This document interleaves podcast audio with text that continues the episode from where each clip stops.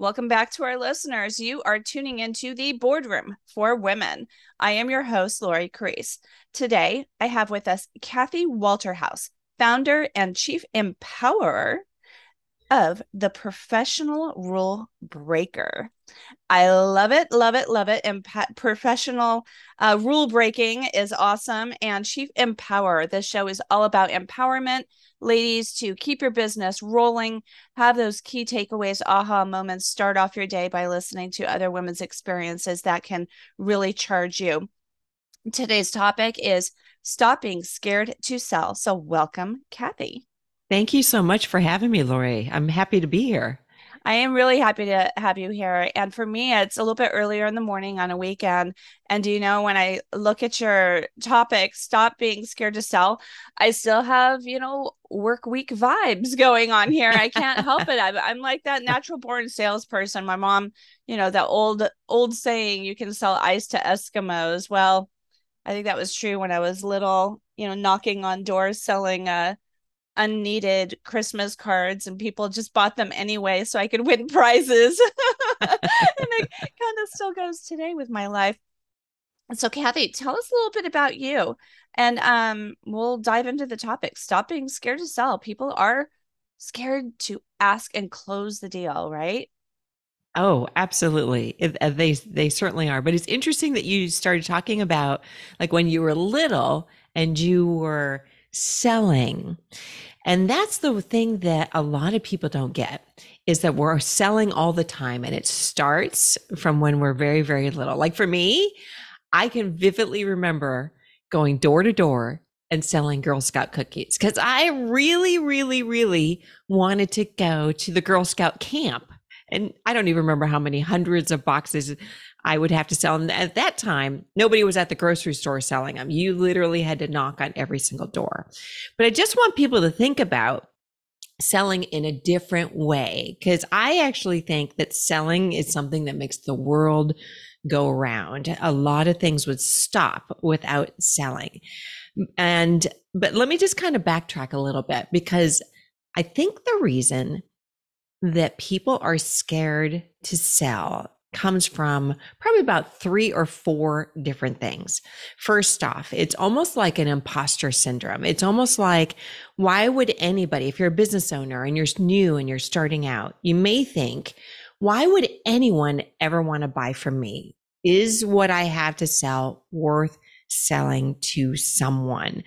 It's that self doubt and, you know, imposter syndrome is something that is very common, especially among high achievers. They say it happens about 70 to 80% of all high achievers. And I know even myself, I've had that.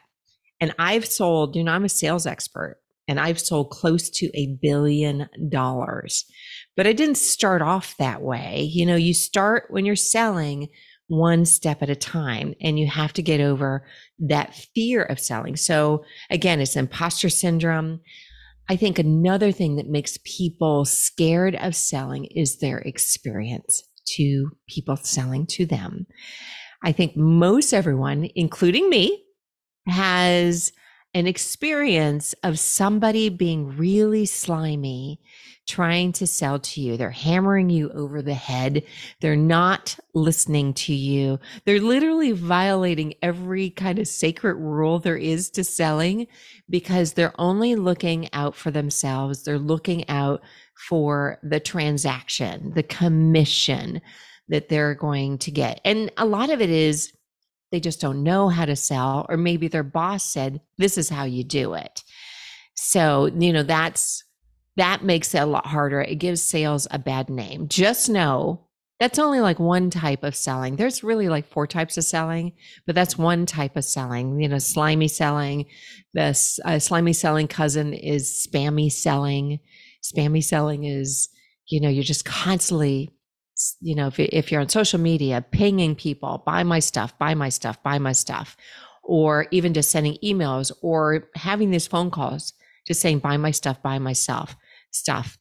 Very similar to slimy selling. You're not listening to the customer. You're not really finding out much about them.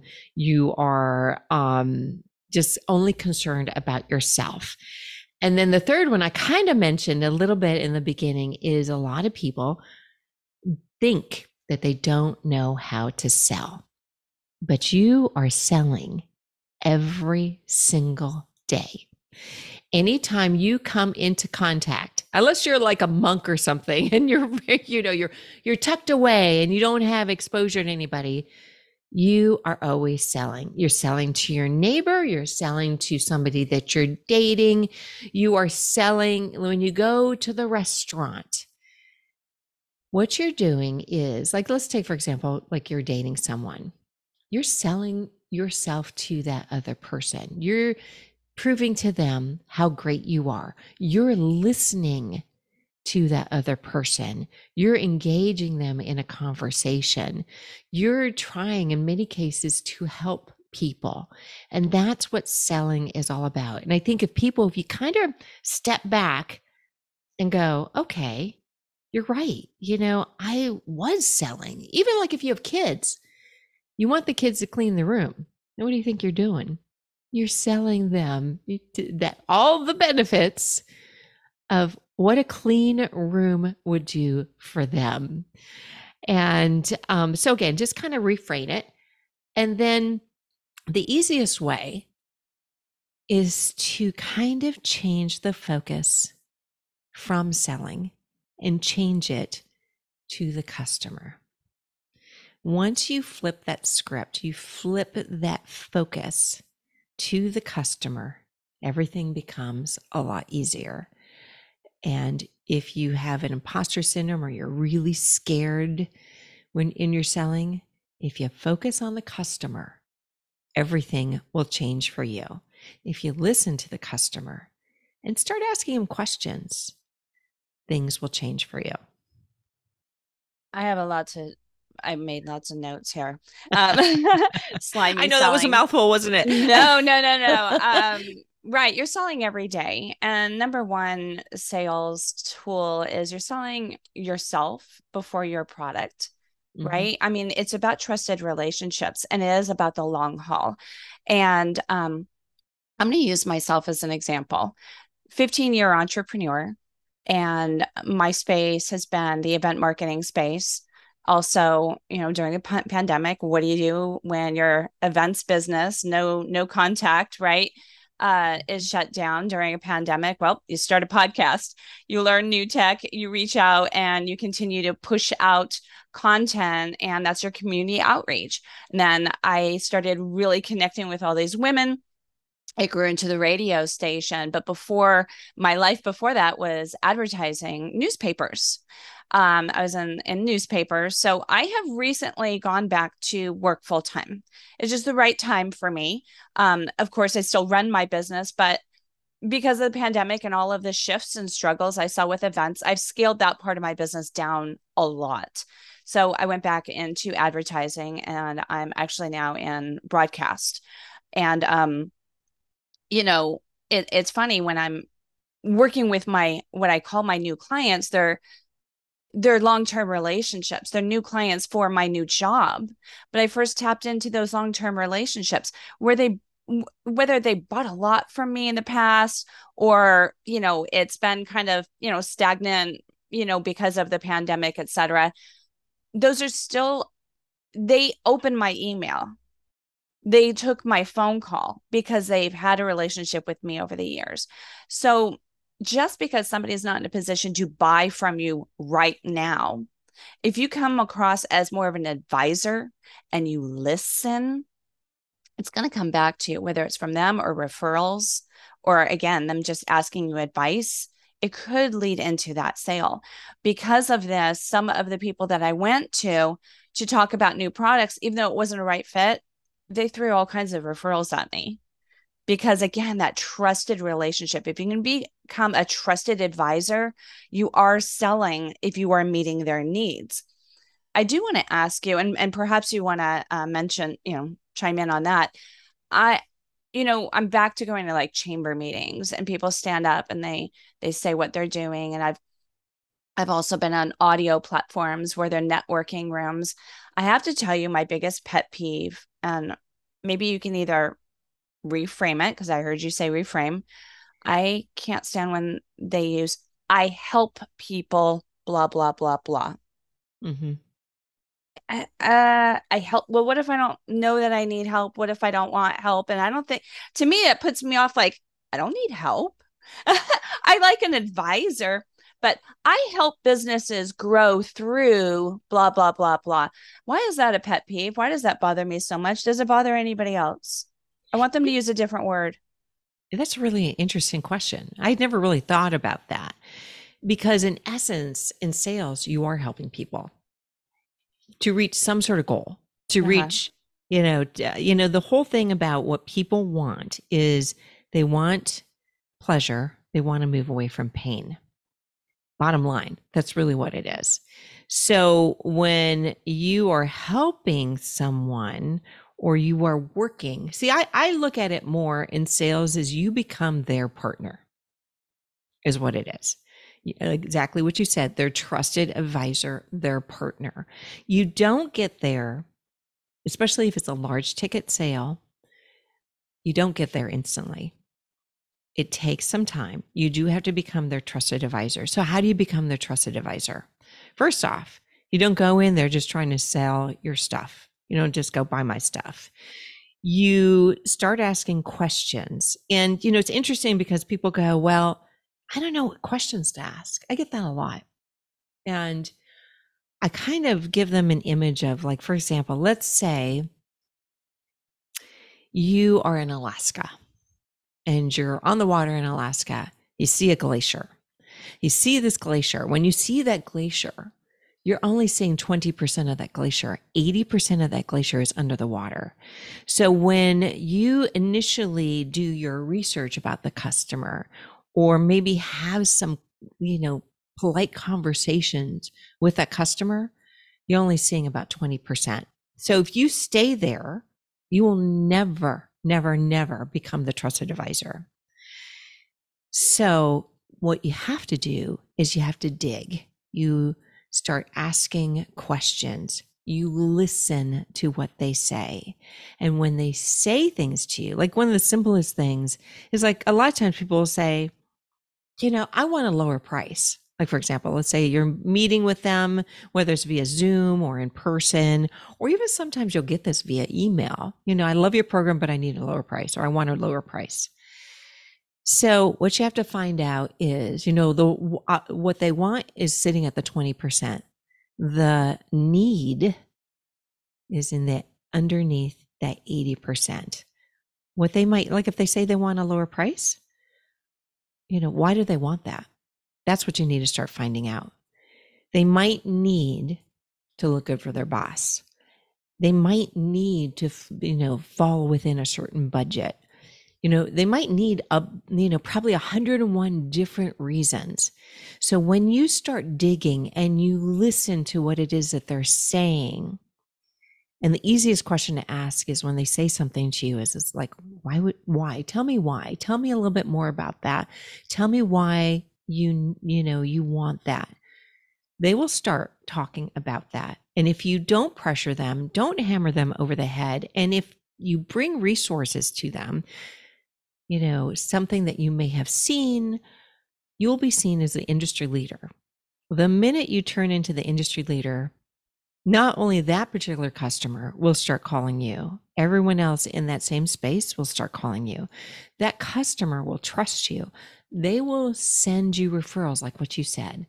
You know, they will send you referrals. And I tell you what, referrals are the best, best, best lead and that don't you be afraid get. to ask for referrals. It's just right like, in a certain way. It's not like, oh, will you refer me? Da, da, da. You know, not have like a referral program necessarily if you don't want to be so bold to do that. But it's like, am I a trusted advisor? Do you know other business mm-hmm. professionals that could really use you know this type of service i mean just frame it and you were talking about sleazy sales i mean every pitch can be sleazy or it can be delicate it mm-hmm. can be the right approach and that's why i was like I don't know why it bothers me so much. I help people do this. Well, I didn't know I needed help. I mean, I love the word partner. You mentioned partner. If they just simply change that to I partner with businesses who need this. Mm-hmm. I just would I would think I would take it in a little bit differently, but I've also I've always called my clients my partners. Mm-hmm. I oh, partner oh, with them. Absolutely. absolutely. not my customer on the back end. I probably call them my client, but to them, they're my partners, they're my event partners, etc. And um, you know, as far as when it comes to price, you know, it is part of your job to lead them to recognize value. Don't undercut your value, especially. I mean, the, this, you know, you're talking about, you know, checking with your boss, etc.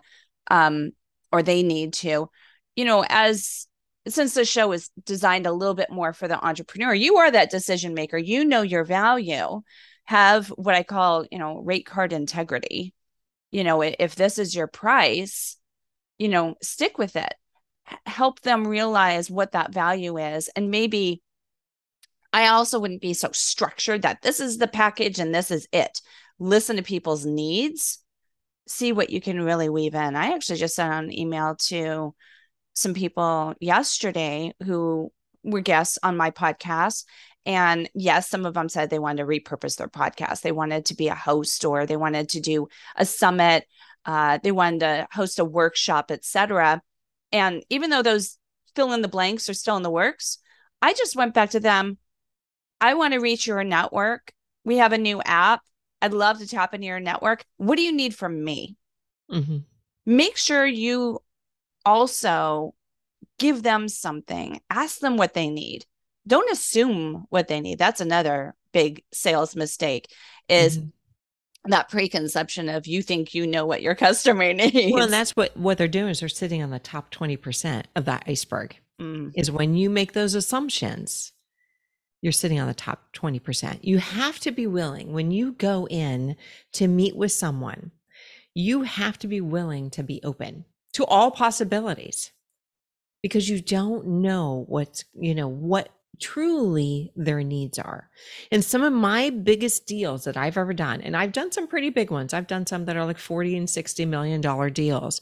They didn't start off that way.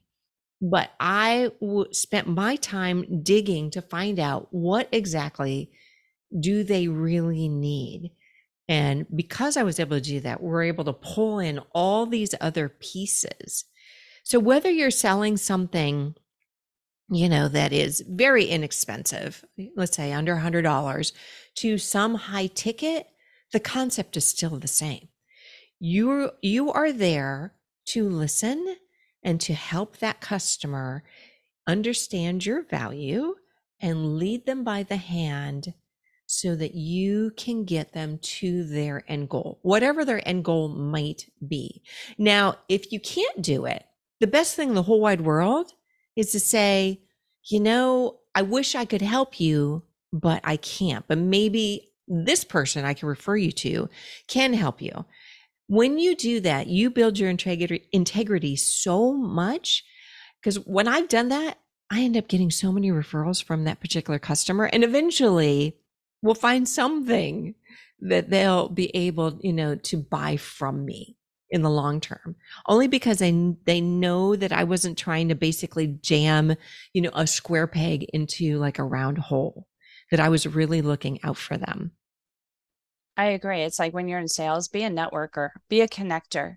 Absolutely. Because, yeah I did that with a client just a, a week or so ago I'm you know going through my needs assessment planning a campaign and it, it's more of a B2B type of sales industry. He really wanted to target like attorneys.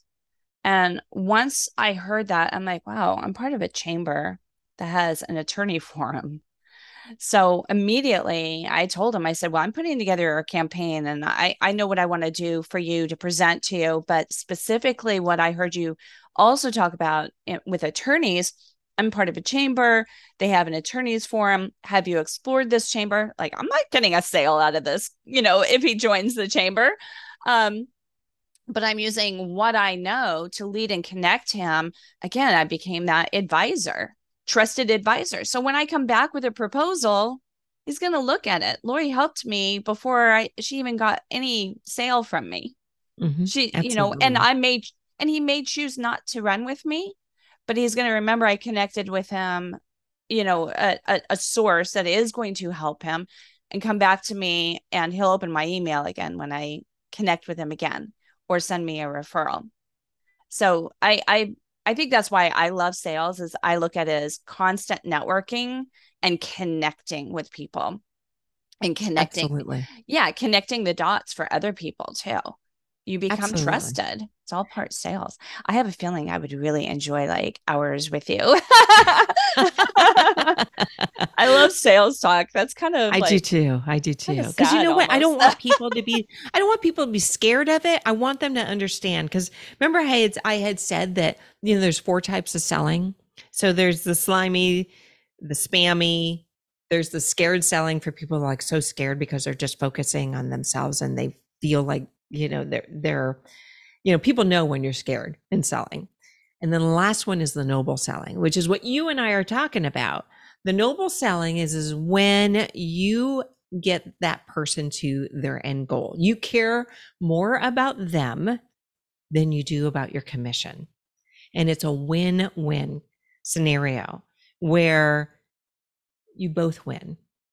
Your customer wins because they get what it is that they want and you win as well too. And that's the thing about sales, you know, and and pricing and everything else. Every, people have to understand it always needs to be a win-win scenario. Because if you're not winning as a salesperson, but your customer is winning everything, eventually you are not, you know, let's say you lower your price so much that you make virtually almost no commission or or you're a um, a business owner and you make no profit. You're not going to be in business for very long. If it's the other way around where you are the one that's only winning because you're getting this big fat commission check or you're making a lot of money but your customer's not getting what they want, that's a big loss too. They won't be your customer for long. You won't get a referral from them. You know, there's a lot attached to that. So if, if it's think of the, you know, this what is it, the scales of justice, you know, where it's where it's balanced, that's where it always needs to sit, where everybody wins. I have a question about spammy selling because I'm probably guilty of this. You know, I I bet, you know, be honest with yourself, we probably are all, all are if we have email, you know. Um how what what's the gray area there when you do have to kind of mass send out a message, but it's not spammy. So, I mean, I guess I, you know, I understand phishing and the whole deal, but a lot of times, like I have customers and I, they kind of are return customers because I do events. So Mhm. I do use tools like Eventbrite and it's an email notification and it's not necessarily personalized. Or I do a group email, here's my schedule, let me know what you want to do. And then I'll go back individually you know, you participated in this event. Do you want to renew? Do we just need to stop that because everybody is doing it? But at the same time, how do you reach out to 200 people without Yeah. spending three days on one on one emails and appointments? So what you're talking about is not a terrible spammy sale selling. That's not terrible. The real terrible ones, like for example, I have this very vivid in my mind right now, is you know social media platforms. Like for example, LinkedIn. I'm on LinkedIn. I have quite a few um, folks that are following me on LinkedIn. I and people that try to connect with me. So I get I don't even know how many messages a day of people trying to sell me something. They don't know who I am. In many cases, what's really interesting is they're trying to sell me what I sell. So they haven't even looked at my profile. So you know nothing about your potential customer, your potential prospect. So you're just spamming. You are just randomly putting all this out, you know, contacting people without even knowing who they are.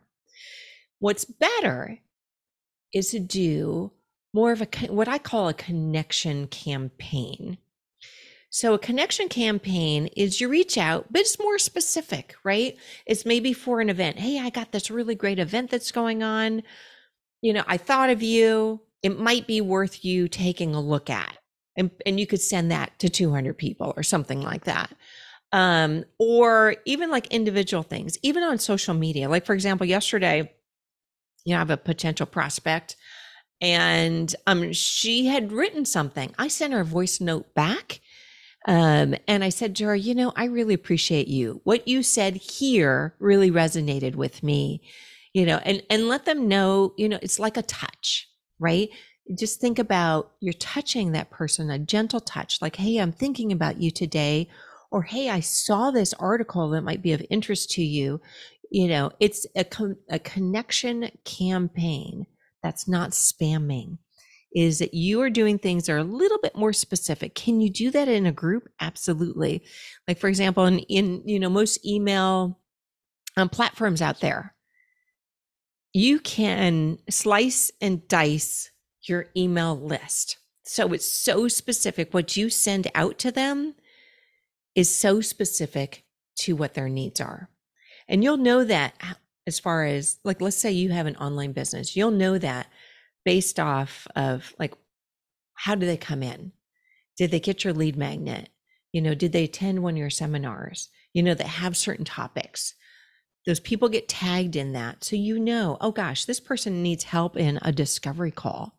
Or maybe this person needs help in setting pricing because they they got my lead magnet about pricing or something like that. So then you have a very specific message to those people but yet that could still be 200 you know 2000 people whatever it is that you're sending out to people it's more specific. It's still touching them in a way that doesn't feel icky. No i like that yeah never never those icky sales. I mean yeah trying to personalize I hate icky sales. Oh boy. You know what? It's so funny it you know going back this is about the boardroom i mean the days I remember some old boardroom moments and advertising at the newspaper. I remember one person said, you know, sometimes I sit across the person and I talk to them and I just sit there and I'm quiet and I stare at them because the first person who speaks loses. Mm-hmm. And I still remember that. And I actually, I hate that. I hate that. I don't agree with that. I don't think that well, the first person. It's some, if you are, um, I think that's more negotiations. I think that that's that's a negotiation strategy. Um, and I've definitely used that. Oh, I think sometimes you you you sit back and you listen. Well, sure. But and I think it's almost you, cocky, like, oh, because he spoke, he loses. well, um, it, sometimes it's it's um, you know, some of these people, especially up in the higher echelons, they like to play games. They love to test you. Um, I, I remember very distinctly um, where we I basically had a, a silent face off. That we both did that. And we both knew exactly what we were doing. And this was a CEO of a company. And eventually he spoke and he goes, Oh my gosh, you're just too good. you you are just too good. Okay, okay, you know, because he, I don't know, he was. Um, I, I had given him the absolute best deal that I could possibly give him, not only in in value and pricing and everything that was associated with it, and he knew how good our company was and and what it was and how good I was, but he was just trying to be a little squirmy worm and see what else he could try to you know beat out of beat out of us and so you know and he's he was ex sales so it was kind of like i was sparring with like another salesperson and we both knew it. So but that that is that's where that you know the first person who speaks wins. The other thing in negotiations is the first person who shows emotion it uh, uh, i'm sorry the first person who speaks loses. And then it's also the same thing. The first person who shows emotion also loses because again sometimes at some very high levels um things get hot like they really get hot um and there's a lot of emotions attached to it and you have to be cu- you know cool as a cucumber Maybe that's why I can't get my daughter to clean her room. I show the emotion because you actually even said something about the, you know, the benefits of things. And uh, I automatically started thinking of the negotiation with my daughter. I'm doing it wrong. Clean your room, clean your room. And I show emotion. Therefore, I lose because I tell her I hate walking in her room. It puts me in a bad mood automatically. But what I have not done is talk to her about the benefits of a clean room. So you're very right. good at reframing things and making people look at things differently. You're you're making me look at that negotiation tactic a little bit differently. I've been holding on to that with a grudge for, you know, 18 years.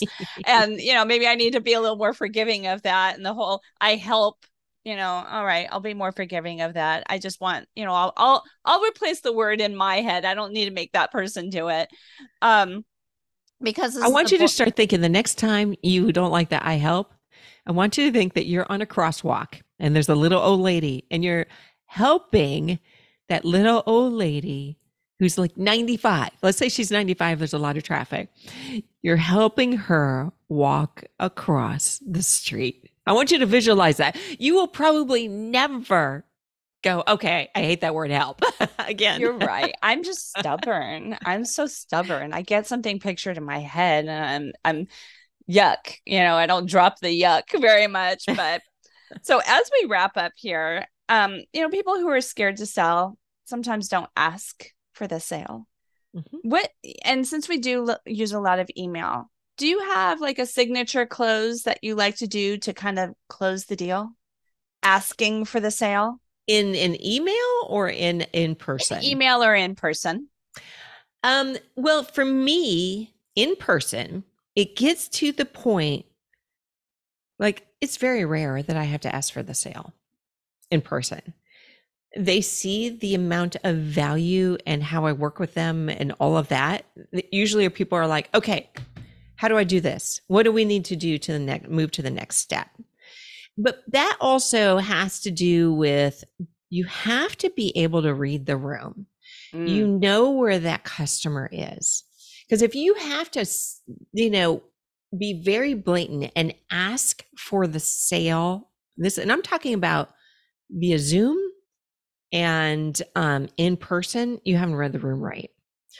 Um, because they're going to be giving you signals, buying signals all along. If they're not giving you those buying signals, you still got to keep on digging. So it'll get to the point where they'll be like, I'm ready. Let's let's do this. This is such a great program. I love working with you. I want to move forward to the next thing.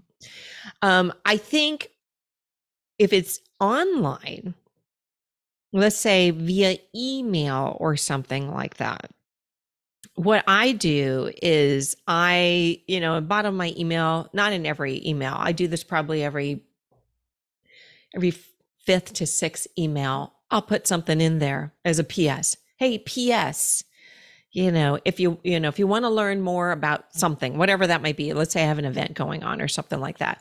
Or it can be, hey, you can, um, you can book a, uh, a 20 minute session with me and I will help you um, strategize to get your lowest hanging fruit and put my calendar link in there. That's not, you know, and I'm not saying I'm going to close you. I'm not going to do any of that because typically I don't. You know, I don't um, close somebody, like I don't pressure them. I help them with it, whatever problem they're having. And again, it's the same thing. They go, wow, I never thought about it that way. Okay, how can I work with you? Is usually the next step. I said the little old lady twice when you just finished yep. out that sentence. Yeah. You help, you help. I saw the little old lady. So thank you for yep. doing that. mm-hmm.